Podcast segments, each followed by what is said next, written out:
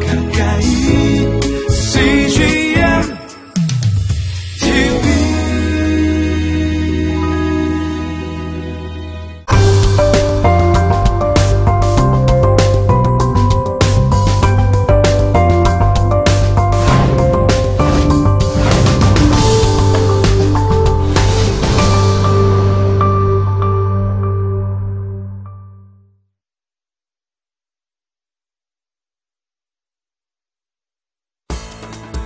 축제와 절기 혹은 우리들이 늘 드리는 예배에서는 통합의 의미가 매우 강하다 하는 것입니다. 예배 시간에 하나님과의 만남, 동시에 우리들의 형제들과의 만남, 이 통합의 의미를 상실해서는 안 된다. 그런 점을 말씀드리고 싶고, 우리가 신앙생활에 있어서 또 역사적인 경험에 있어서 또 하나님과의 영적인 교류, 또 역사적인 체험 속에서 어떤 의미에서는 신앙의 스토리들을 개인이든 교회든 혹은 민족 전체이든 항상 후속사적인 스토리가 있어야 되는 것입니다. 이런 후속사적인 스토리를 모든 사람들이 공유하게 되고 또 서로 나누면서 신앙의 발전을 도모해야겠다 하는 것입니다.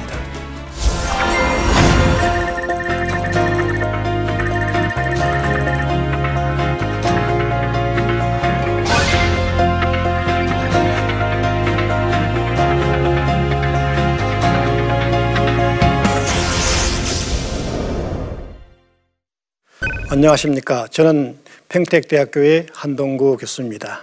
오늘은 제12강 신명기의 처들매 감사 예배와 역사 고백에 대하여 공부하도록 하겠습니다. 자, 오늘의 포인트를 한번 보겠습니다. 먼저 26장 1절에서 11절의 어, 내용과 구조를 먼저 살펴보고 그 다음에 여기에 이 신앙 고백들이 한 번만 나오는 것이 아니라 세 번 반복하여 나오고 있습니다. 물론 다른 내용입니다. 그래서 이 왜 세 번, 무엇을 세 번 반복하고 있느냐 하는 부분들을 두 번째로 살펴보고 그 가운데에 세 번째의 고백은 역사적인 내용을 다 담고 있으니까 이 역사 고백이라고 볼 수 있겠습니다. 그래서 이 역사 고백의 내용들은 5절에서 9절에 나와 있는데 이 부분들을 자세히 살펴보려고 하면서 그러면서 전체적으로 감사 예배와 또 역사 고백이 갖는 신명기 법전을 종결하면서 갖는 의미들을 함께 다시 한번 생각해 보려고 합니다. 이제 어, 신명기 법전의 내용에 대하여 26장 1절에서 11절의 내용에 대하여 살펴보려고 합니다. 신명기 26장 1절에서 11절에서는 어, 이전에도 한번 말씀드렸겠지만 짤막한 서론으로 시작하는데 그 짤막한 서론은 역사적인 계명의 서론이라고 되게 부르고 있습니다. 그리고 난 다음에 헌물을 드려라는 지시가 있고 그 다음에 예물을 드리기에 앞서서 이 고백을 신앙 고백을 하게 되는데 신앙 고백에 대한 서론이 소개되고 그리고 실제로 이 신앙 고백의 내용은 10절에 가서 이 고백을 드리게 됩니다. 물론 그 사이에 지금 비어 있는 부분들에서는 또 다른 두 개의 신앙 고백이 여기에 포함되어 있습니다. 그리고 처들매 감사 예배를 드리면서 다 함께 즐기고 또 거기에 참여한 사회적인 약자와 함께 축제를 지내면서 어, 이 이야기를 마감합니다. 그러니까 계약을 체결하기에 앞서서 축제의 예배를 드린 다음에 계획을 체결하는 것은 외형적으로는 자연스러운 순서이다. 그러나 또 한편으로 보면은 신명기의 많은 역사적인 내용이나 법률의 내용들을 다 한마디로 딱 묶어서 어떤 이 얘기를 해야만 가장 적절한 감사의 예배가 될 수 있겠는가라는 차원에서 신앙 고백 부분을 조금 더 자세히 살펴보려고 합니다. 어, 세 차례의 이 고백이 나오는데 그 부분의 내용과 구조에 대하여 살펴보도록 하겠습니다. 첫 번째는 아까 말씀드린 대로 감사의 예물을 드리면서 하는 고백인 것입니다. 너희는 그에게 고백해야 한다. 라는 서론이 3절에 소개되어 있고 그 다음에 실질적인 고백은 10절에 가서 이제 보십시오. 저는 당신께서 주신 토지의 소산의 첫 열매를 가지고 왔습니다. 여호와여 해서 첫 열매의 봉헌을 하는 것입니다. 추수감사 예배라고 볼 수 있겠죠. 그 다음에 이어지는 부분인데 저는 오늘 여호와 너희의 하나님께 고백합니다.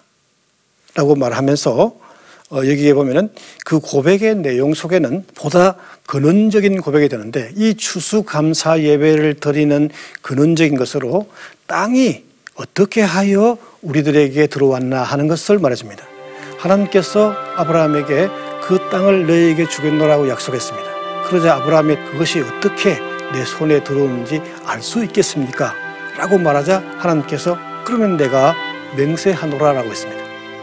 그러니까 여기서 말하는 이 맹세하시는 하나님이라는 것은 인간이 가질 수 있는 실존적인 모든 불안들을 하나님께서 염두에 두시면서 어, 그것이 반드시 이루어진다 하는 측면들을 말하고 있는 것입니다. 그러니까 첫들매의 감사 예배는 하나님께서 약속하시고 맹세하신 결과로 그 토지가 들어왔으니까 어떤 의미에서는 근원적인 연결점이라고 볼 수 있겠습니다. 그래서 첫 번째의 신앙 고백과 둘째의 신앙 고백은 어떤 의미에서는 잘 조화된다라고 볼 수 있습니다. 그런데 세 번째의 신앙 고백은 조금 좀 다른 내용들이 나오는데 이스라엘의 역사 전체를 쭉 훑어봅니다. 쭉 훑어보면서 그것을 어, 고백을 하고 있는 것입니다.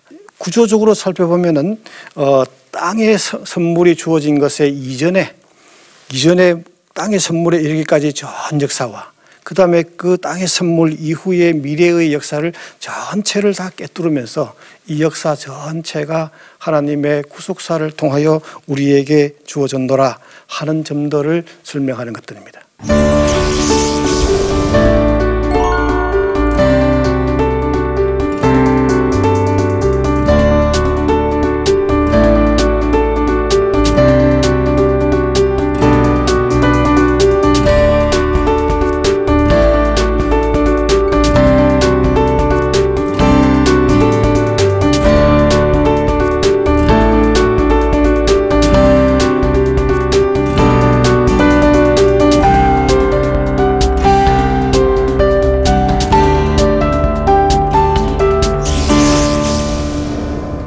번째의 고백, 역사 고백을 어, 살펴보도록 하겠습니다. 어, 이 고백도 하나님께서 고백, 어, 신앙을 고백하라고 하는 요구로부터 시작해서 이스라엘 백성들이 이 요구에 대하여 전체적인 구속사를 답변하는 형식으로 고백하는 형식으로 이루어져 있습니다.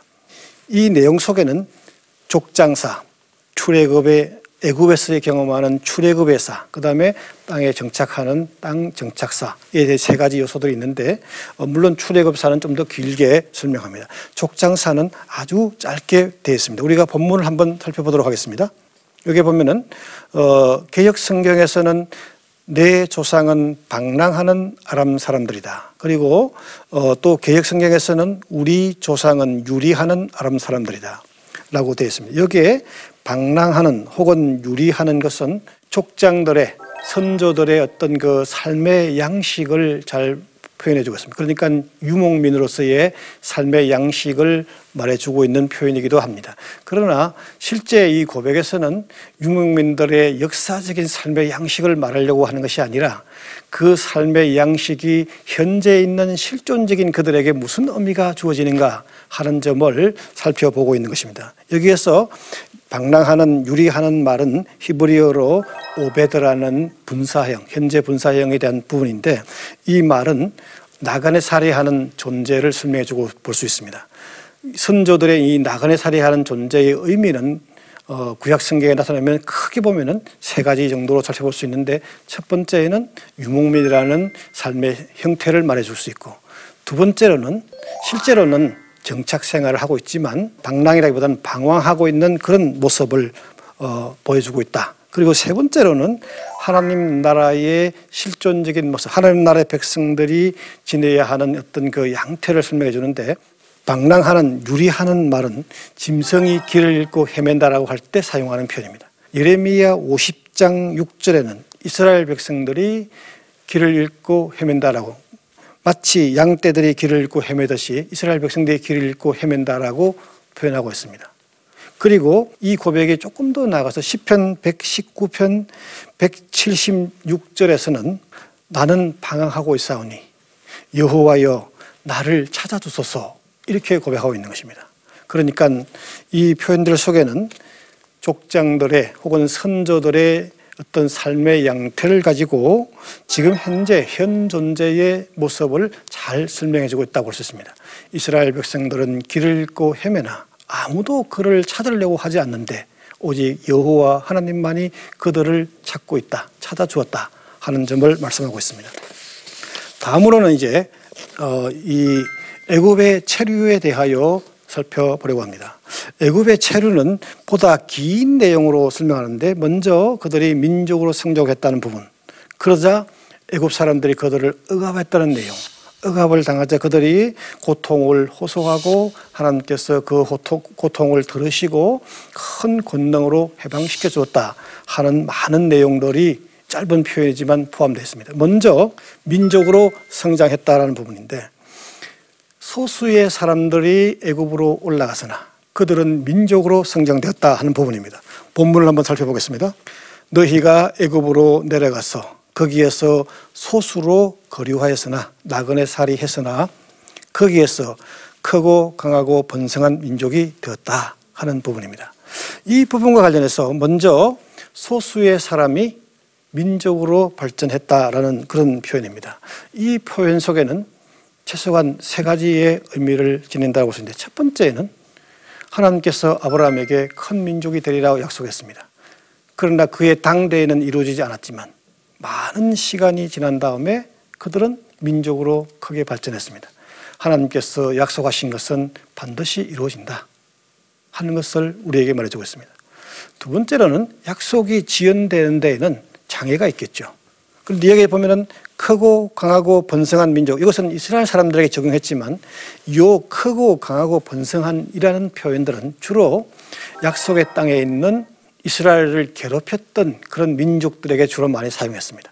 그러니까 크고 강하고 번성한 민족들이 아무리 이스라엘을 괴롭힌다고 해도 하나님께서는 이 장애를 반드시 극복하게 해 주신다 하는 측면들을 볼 수 있습니다.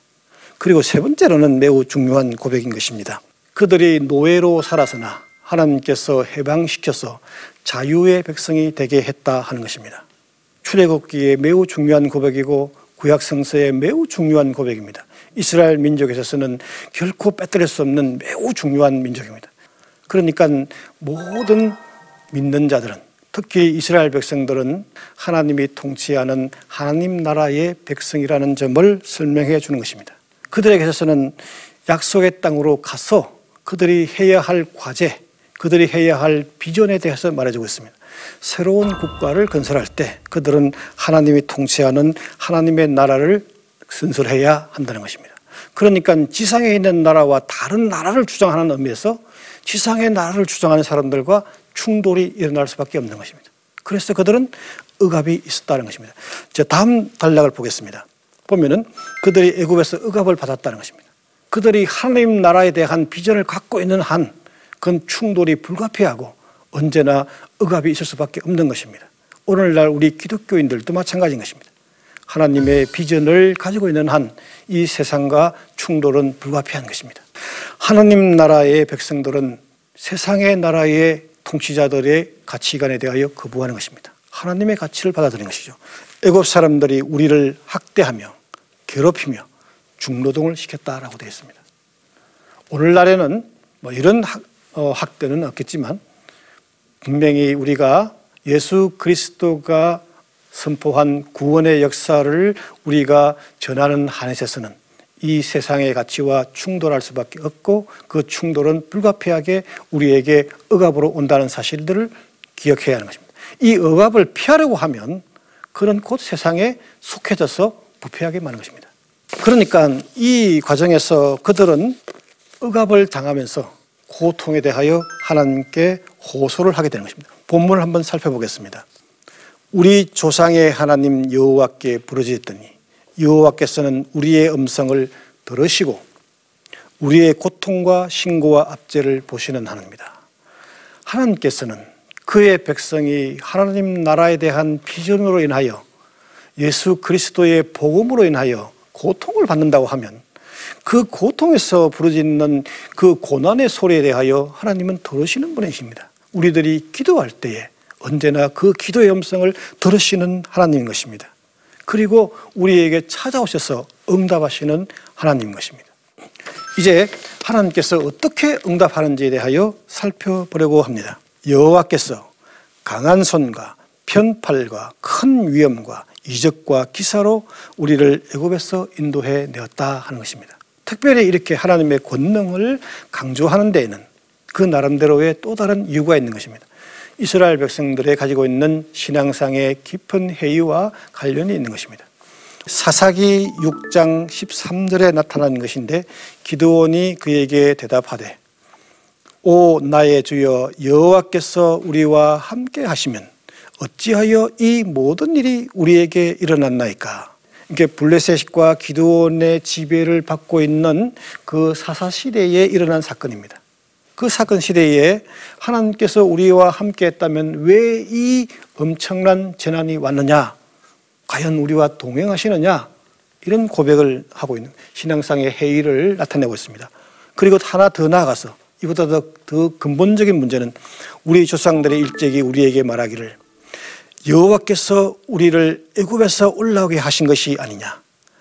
한 그 모든 기적이 어디에 있느냐. 이제 여호와께서 우리를 버리사 미디안의 손에 우리를 넘겨 주셨나이다 하니 여기에서 중요한 점은 그들의 신이 이스라엘의 적에게 승리를 주어서 그 신을 찬양하고 그 신에 대하여 감사를 드리고 있는데 이스라엘 백성들의 신인 여호와께서는 그들에게 패배를 주어서 고통과 신음을 하게 만들었다는 것입니다. 그러니 하나님께서는 과연 강한 하나님인가? 그들의 적들의 신들보다도 더 위대한 신이신가? 하는 신앙상의 깊은 회의에 빠진 사람들에게 답변하는 것입니다. 강한 손과 편팔과 큰 위엄과 이적과 기사로 너희들을 해방했다는 사실을 기억하라는 것입니다. 하나님께서는 바로 이스라엘 백성들의 그 현실에서 부닥치는 그 좌절과 절망에 대하여 전능사상으로 답을 하고 있는 것입니다. 이제 마침내에 마침내 그들은 땅으로 인도하는데 본문에는 이렇게 되어 있습니다. 이 땅, 곧 젖과 꿀이 흐르는 땅으로 주셨다라고 했습니다. 여기에는 우리가 두 가지 메시지인데 하나는 이 땅이 우리에게 주어지게 되는 배경은 우리의 힘과 능력으로 정복한 것이 아니라 여호와 하나님께서 선물로 주었다 하는 것입니다. 선물로 준 땅이니까 마땅히 우리들이 어떻게 살아야 하는가 그게 상응하는 삶을 살아야 된다 하는 것이고 또 하나님의 뜻에 합당한 삶을 살 것을 요구하는 것입니다. 둘째로는 젖과 꿀이 흐르는 땅이라고 했습니다. 제가 이스라엘에 많이 가보지는 않았지만 아무리 봐도 그 땅은 젖과 꿀이 흐르는 땅이 아닙니다. 돌반 흙반인 이 황무지의 땅이었습니다. 물론 현대의 이스라엘은 갈릴리 지방에서 물을 많이 끌어와서 이제 어, 농업을 하니까 굉장히 농업이 잘 되는 곳이었습니다. 그러나 과거에 그렇지 않았습니다. 이집트의 경우에는 정말 광활한 농토 위에 적과 꿀이 흐르는 땅이었는데 반해서 이스라엘은 항무지의 땅이었습니다. 그런데 하나님께서 하시는 말씀이 바로 이 땅은 젖과 꿀이 흐르는 땅이다. 이집트의 땅보다 더 좋은 땅이다라는 것입니다. 여기에서 우리는 젖과 꿀이 흐르는 땅이 뭔가를 생각해 봅니다. 하나님의 비전을 이루는 땅이다 하는 것입니다. 하나님의 비전을 이루는 땅에서는 어떤 환경이 장애 요소가 될 수 없다. 또 어떤 어려움이나 또 어떤 여건이나 조건, 생활의 조건 이것이 하나님의 꿈을 이루는데 하나님의 비전을 이루는데 장애 요소가 될 수 없다는 것입니다. 그래서 젖과 꿀이 흐르는 땅이다 하는 것입니다. 애굽은 힘으로 다른 사람들을 억압해서 자신의 제국의 나라를 만들려고 하고 있고 이에 반해서 이스라엘 백성들이 건설해야 하는 새로운 국가는 하나님의 뜻과 비전이 나타나 있고 하나님의 통치가 실현되어 있는 나라를 건설해야 한다는 과제가 주어져 있고 그리고 무엇보다도 아무리 절망적인 상황이라도 그 나라를 건설해야 한다는 희망과 비전을 잃어서는 안 된다는 점을 강조하고 있는 것입니다.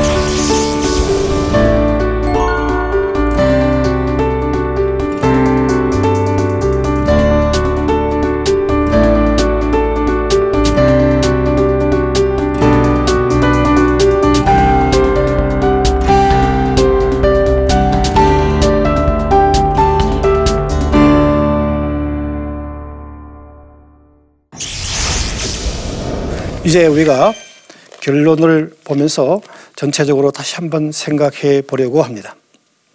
이스라엘 백성들은 신명기에서 율법집을 마감하면서 먼저 축제적으로 그 땅에 산물을 드리면서 감사 예배를 드립니다. 그리고 이어져서 구속사 전체, 이스라엘 역사 전체를 하나님께 구속사의 고백을 하면서 감사 예배를 드립니다. 율법집을 마감하는 데 있어서 어떤 내용이 가장 적절할까? 신앙의 원칙과 규범의 결론은 무엇일까 하는 것입니다. 그것은 구속사에 대한 고백인 것입니다. 구속사에 대한 고백 속에 이 세상의 어떤 것들도 하나님께서 통치하는 하나님 나라에 대한 비전을 좌절시킬 수 없다. 하나님의 백성들은 어떤 경우라도 이 희망을 잃어서는 안 된다 하는 것입니다. 우리들이 이 땅 위에 보내진 궁극적인 목표는 하나님의 꿈과 비전, 하나님 나라의 통치를 실현시켜야 한다는 것입니다. 자, 이제 오늘의 적용에 대해서 한번 살펴보려고 합니다. 제가 우리 청년들에게 또 우리 학생들에게도 여러 번 말씀합니다. 이제 성인이 되면서 경제적인 활동을 하기 시작합니다. 경제 활동을 시작할 점에 시작부터부터 시작점에서부터 우리는 하나님께서 우리에게 베풀어 주신 그 은혜를 감사하는 것을 연습해야 한다. 그래서 여러분들이 첫 직장에 가서 수학, 어, 수입이 생기면 그 첫 수입에서부터 하나님께 감사하는 11조를 드릴 것을 저는 강조합니다. 처음에 그 금액이 적다고 하여 실행하지 못하는 사람은 나중에 금액이 많아졌을 때 한다. 실제로 가능하지 않습니다. 언제나 우리의 삶은 하나님의 은혜에 감사하는 것을 몸으로 실천해 주기를 강조합니다. 두 번째로는 이 구속사의 고백에서 잘 나타나는 바와 같이 이 땅의 삶의 목표를 경제적인 성취나 또이 어, 세상의 어떤 가치의 세상적 가치의 성공에 두어서는 안 되는 것입니다. 하나님의 나라를 건설하는 하나님의 통치가 실현된 하나님 나라를 건설하는 데 있어서 우리가 작은 도구로 사용되어져야 한다는 점을 기억해야 할 것입니다. 지금까지 여러분들은 어, 신명기의 신앙의 원칙과 규범에 대하여 모두 공부해 왔습니다. 어, 이것으로서 이 강의를 모두 마치면서 여러분들에게 마지막으로 어, 한번 더 말씀드리고 싶은 것은 오늘 우리들은 21세기에 살아가는데 여기에는 어, 혈연, 지연, 학연, 인종 이런 형태의 관습이 많이 지배하고 있습니다. 근데 이 관습을 뛰어넘어서 보편적 가치와 규범이 실현되는 그 사회를 만들어야 되고 무엇보다도 하나님의 말씀에 의한 보편적 가치가 통용되는 이 역사를, 이 사회를 만들어야 하는 것입니다.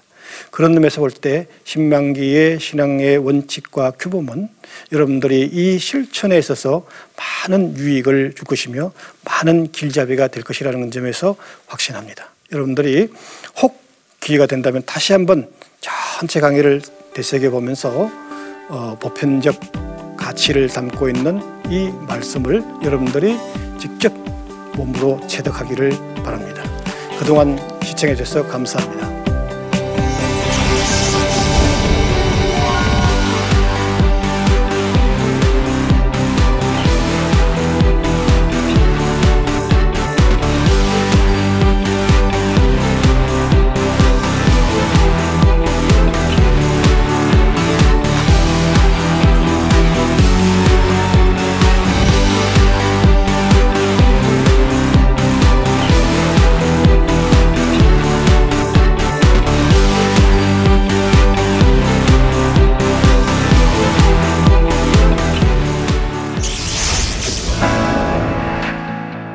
안녕하세요. 여호수아서 강해를 맡게 된 아름드리 교회를 섬기고 있는 이재천 목사입니다. 현실을 뚫어내는 영적 전쟁 이야기라는 주제로 여호수아서를 풀어가게 될 것입니다.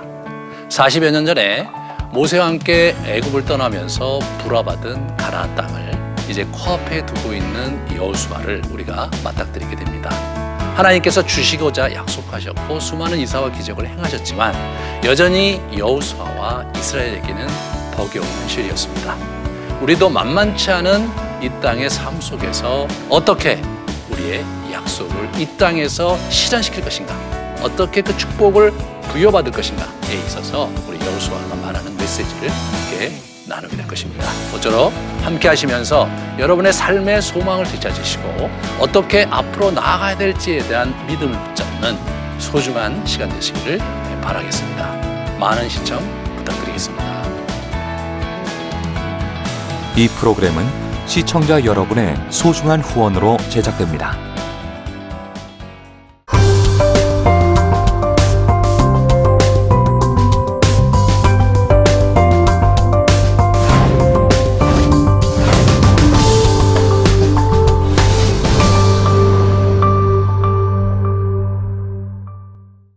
여기 있죠 외로운데 아, 그러니까 하나님께서 그냥 너는 거기 있음으로써 내가 어떻게 하는 거를 어, 너는 그냥 보기만 하면 돼. 너는 그냥 거기 있는 것이 선교사야.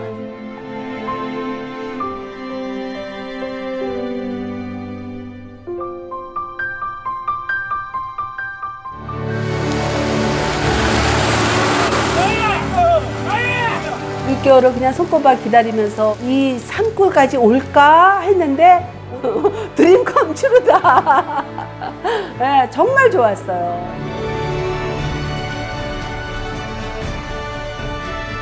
용기 얻고 또 위로되고 정말 선교사들한테 빵과 같은 거 정말 없어서는 안 되는 함께 가는 선교사들이 일- 이런 외지에 있다 보면 선교사 부인들이 굉장히 그 정신적인 문제가 많이 생기는데 그런 부분을 CGN TV가 완전히 해결을 해줬어요. 이 CGN TV도 사실 크게 저에게 동력자가 돼준 거예요.